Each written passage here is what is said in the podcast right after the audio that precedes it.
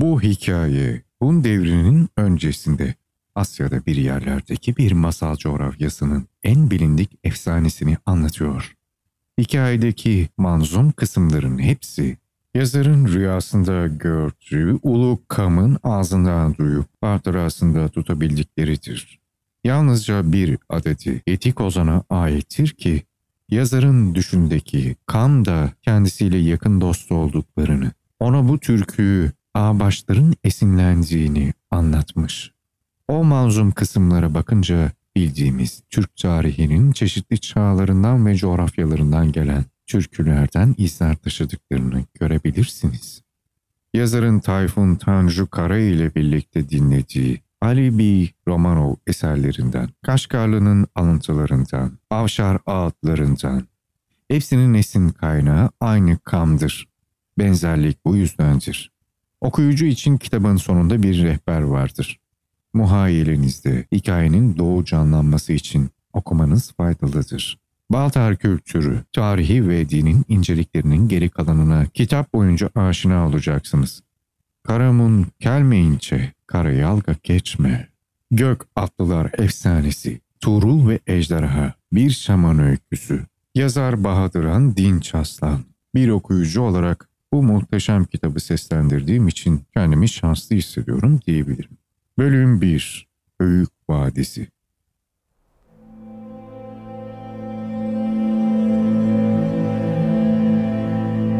Gök atlıların toynaklarından çıkan kıvılcımların çatallı zirvesinin üzerine yıldızlardan bir hale bıraktığı Yalaz Dağı, ay ışığında insana tekinsiz gelen bir parıltıyla titreşiyordu. Batar, iki telli sazını kenara bıraktı. Yalaz Dağı'nı izlediği uçurumun kenarından aşağıya, dağın eteklerindeki busa dek karanlıkta mor yeşil uzanan derin vadiye baktı. Büyük savaştan bu yana binlerce yıldır o büyük savaşta yapılan fedakarlıkları hatırlatan birer nişane gibi dikilmiş sayısız pengü taş. Loş ışığın altında vadiye en az dağın tekinsiz parıltısı kadar tuhaf ve insanı ürperten uğursuz bir suret katıyordu. Batar bir süre belli belirsiz titreşen bengü taşları izledi. Ne zaman sehere yakın, dolunaylı gecelerde sürüsünü otlatmaya çıksa, bu yarın başına gelir. Yalaz Dağı'nın ve eteklerindeki Höyük Vadisi'ni izlerdi. Yalaz Dağı'nın küçük birer taklidi gibi üst üste dizilmiş küçük taşlardan oluşan tepeler ve bu küçük tepelerin zirvesine dikilmiş zamanla kimi eğrilmiş, kimi yıkılmış binlerce bengü taş. Batar, bu höyükleri izlerken düşlere dalar. O büyük savaşta Tan'la, Baykül'le saf tutmuş gök atlıların yardımına koşmuş bir yiğit olur. Emegen tepelerdi. Bu düşlerde kavisli kısa kılıcı, boz kürklü, kabaca tüylü kısa bacaklı atıyla Yarkan'ın karşısına çıkar. Yak boynuzundan borusunu üfler. Yoldaşlarını imdada çağırırdı. Çal, çal kılıcını görüklüce batar. Yetiştim diye beyler gelirdi yanına. Onlarla bir olur. Tanı Yarkan'ın elinden kurtarır. Yılan saçlı, akrep gözlü Yarkan'ın kellesini keser. Baykürk'ün ayaklarının dibine atardı.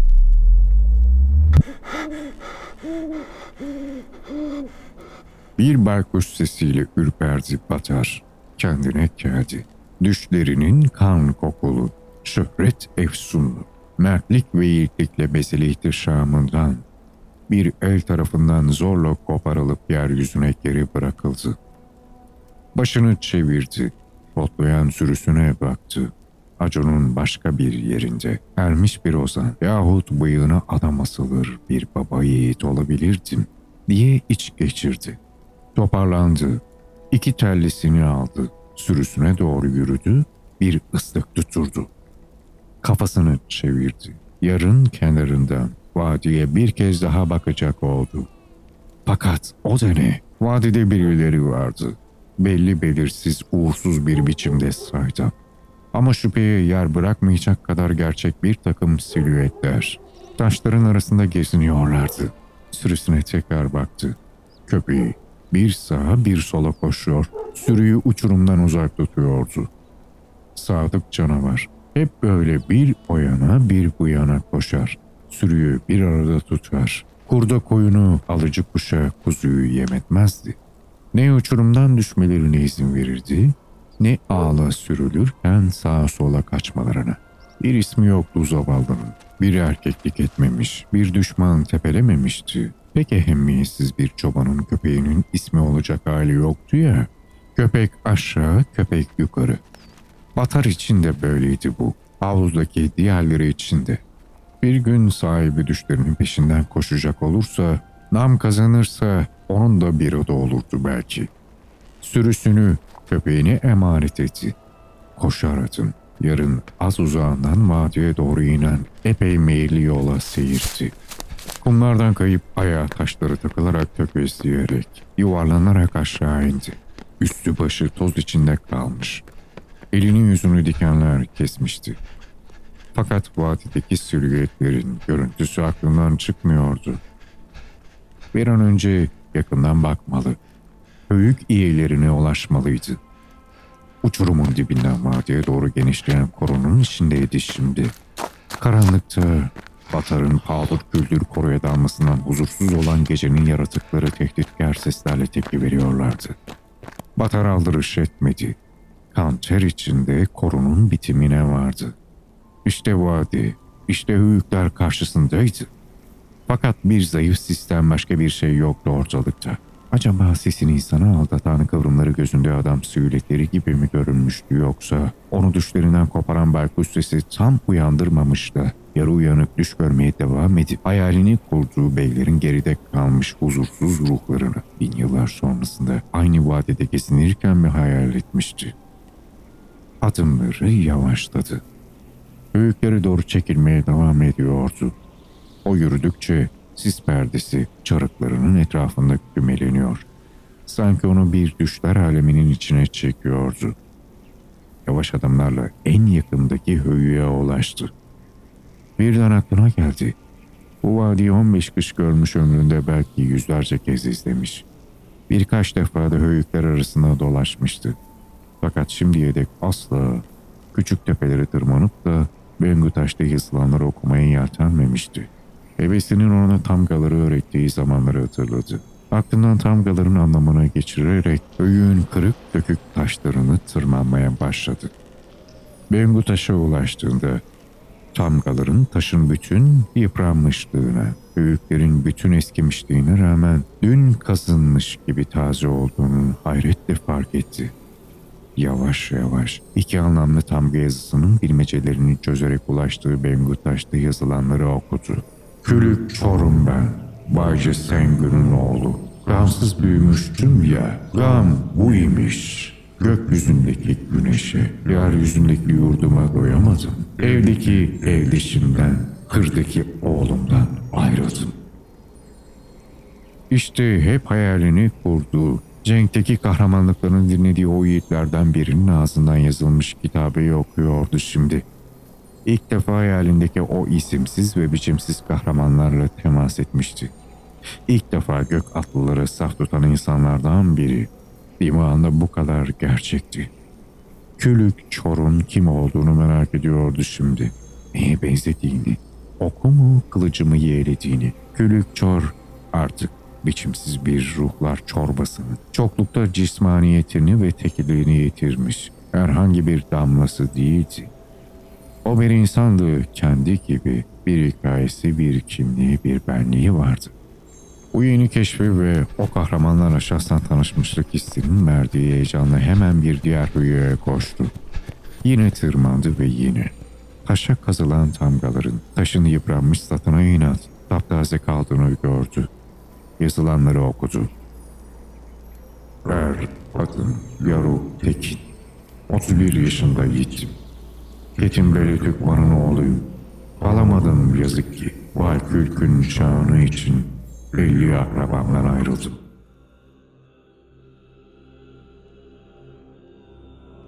Şimdi zihninde Külük Çor'da, Yoruk'takinde birer hakikattiler. Ete kemiğe bürünmüşlerdi. Yine düşlere daldı. Karanlık Dümdüz bir ovada sanki binlerce biçimsiz, yüzü seçilmeyen heyula karşı dikiliyordu da aralarından külük, çor ve yoruk tekin öne çıkmış. Ay ışığının altında yüzleri seçilir olmuşlardı. Tam bu hayale dalmışken tıslamaya benzer bir ses duydu. Kafasını çevirdi ve yarın kenarını izlerken gördüğü manzara yeniden karşısındaydı.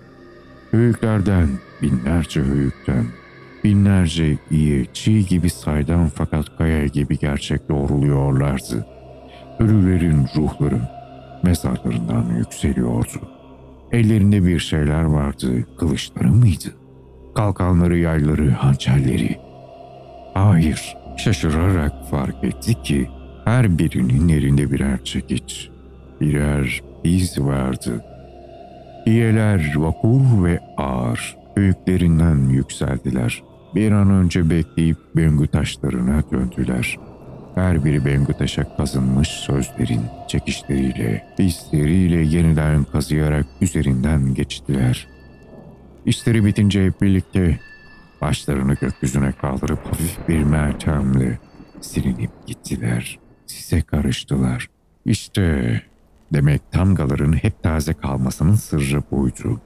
Batar, fal taşı gibi açılmış gözlerle keşfettiği bu sırrın heyecanıyla sise karışan iyilerin ardından hala bakıyordu. Sanki bakmaya devam ederse yeniden görebilecekti onları. Varıp yanlarına konuşabilecek, atlarını, hikayelerini öğrenebilecekti. Derken o hissi duydu. Hani uyurken ya da başka yöne bakarken üzerine bir çift göz dikildiğini sezen insanların rahatsız edici tetiklik hissini. Batar diyarının kıvrak ve avcılıkta mahir çobanı. Bu hissi doğuştan tanıyordu, hep tetikteydi. Hareketsiz kaldı. Hissedilmeyen, sakin ve yavaş hareketlerle elini palasının kabzasına götürdü. Sert bir hamle ile palasını çekip geri dönmüşken hayreti şaşkınlığı geri geldi. Taş gibi kesildi. Silüetlerden biri Yorok Tetik'in silüeti. İşte size karışmamış. Saydamlığını da kaybetmiş. Karşısında dikiliyordu. Kaç kuzunun postundan yapılmış bilinmez kabaca börkü, sarkık bıyıkları, kısık gözleriyle dev gibi yaruk karşısında ona bakıyordu. Gecenin bir vakti bu korkutucu manzarada tuhaf bir sevimlilik de yok değildi. Evet, tuhaf. Yoruk Tekin gülümsüyordu. Gözleriyle onu ilerisini işaret etti. Batar o cihete bakınca az evvel ilk defa tırmandığı höyüğün iyesini, külük çoru gördü. O da kendisine gülümsüyor, az ileriyi işaret ediyordu. İşaret ettiği yere baktı. Höyüklerin ve sisin arasında saçı sakalı uzun, bembeyaz bir silüet onu çağırıyor. Eliyle kendisini takip etmesini emrediyordu. Batar hemen külük çora döndü. Külük çor kaybolmuştu. Arkasına baktı. Yaruk Tekin de öyle. Tekrar baktığında bembeyaz silüet dikilmeye devam ediyordu. Koşarak büyükten indi. Seher gelmişti. Ortalık hafiften aydınlanırken silüet hala ufuktaki en parlak şeydi. Onun da ortadan kaybolmasından, sırrını Batar'a açık etmeden yokluğa karışmasından korkarak Abbas silüete doğru koştu. Yakınlaşıyor, yakınlaştıkça silüetin parlaklığı artıyor. Yüzünün akları ortaya çıkıyordu. Tam yüzünü. Gözlerinin akını görecekken Batar yere yıkıldı. Dünyası karardı. Oğul, sakalım aktır, bildiğim çoktur. Belimi eğikse de başım hep diktir. Ozanlardan ataları dinledim. Diz kırdım kamların huzurunda serinledim. Nice gönle gök tanrı buyruğunu ben esinledim. Gördüm, geçirdim. Dondan dona girdim. Yedi kat göğe ağdım. Yağmur oldum, yere yağdım. Balalıkta atam, kayan dedi adıma. Bu yaşıma eriştim ve ittim muradıma. Ak sütü ben bozdum, kımız eyledim. Sertliğiyle ben sızdım, yıllar söyledim. Sözümü dinle, kara yazgıyı önle. Oğul, bilmeze bildiren, gitmişe bulduran, ata yol aldıran, balığı göre daldıran, yüklü kadının karnını dolduran, çiçeği bitiren, solduran, Yatmışı kaldıran ozana çaldıran buyruk verende. Bulutlarla gölgesini gökyüzünde serende. Börü soylu kağanlar bozkurda hüküm sürende. Kamlar yürüdü bir zaman beylere kalmayan acunda. Acun unutulup gitmiş bir ucunda. Gözleri gök rengi, kapuzlarında göklerin ahengi. Sözlerinde Bay Külkün'le Yerkan'ın avaz avaz cengi bilmesi uyardılar dört diyarı dolanıp gün batımına vardılar. Ak dona büründüler, kuş olup uçtular da yılan olup süründüler, kurt olup göründüler. Oğul, kamlar göklere konuşur, Bay Külkün'e danışır, dondan dona örtlü tan neye isterse dönüşür. Kamlar tana kulak verir. Tan cümle yaratığı onlara ulak verir. Sıfatına kam denenin artık adı anılmaz. Tanrı'ya dilmaçlık eder kamlar asla yanılmaz. Düşmanları yerkandır ki bastığı yer bunludur. Bin kere bin fikirli bin bir oyunludur. Gökten şüphe ettirmeye çaşıt salar yer gönderir. Gök kamların ayağına bin çeşit köstek gönderir. Oğul çağı çatanda bay kürkün ak donuna sarındı. Yalaz dağı pınarlarında yıkanıp arındı. Yarkana karşı geldi, kılıç vurup kalkan çeldi. Yarkan kara donludur, türlü türlü oyunludur. Bir o çaldı, bir bu vurdu. İki tanrı birbirine yaman lanet savurdu. Tanrı, tanrıya baskın gelse, gök çöker yer yarılır. Biri basıp meydan alsa ya yer ya gök daralır. Gök tanrı buyruğun verdi. İkisini de yere serdi. Donlarından azat edip katına aldı, kayırmadı. Bu ak, bu kara demedi. İkisini ayırmadı. Alatanlar uzağında, bir ormanın kırağında, gök atlıların vuruştuğu ata kamların çağında, iki don kaldı geriye, biri karlardan beyaz, biri geceden siyah, birinde gök tanrının kutu, birinde günah. Oo, bana kayan derler, kam sözünü yayan derler. Ozanların ulusuyum, bin bir boşun dolusuyum. Sözümü dinle, kara yazgıyı önle. Bu kamların dileğidir. Elim gök kamların eli bileyim, gök tanrı bileğidir. Kaç bin yıllık uykumdan uyandırıldım. Bu gece kapına dayandırıldım. Yarkanın kara donu çalındı. Bay Kürk'ün akça donu bulundu. Ben kamların baksısıyım. Emanetin bekçisiyim. Sen oğlumun oğlusun. Benim kutlu görevime damarından bağlısın. Emanete hiyanet olmaz. Hainde selamet olmaz. Ak donun giyilme çağı erdi. Göklü Tanrı bu muştuyu benim neslime verdi. Dilerim yek usunu bulandırmasın, kanını sulandırmasın. Akça o, gökçe o, seni yer kan, kandırmasın. Kutlu olsun vazifen, gök tanrı utandırmasın.''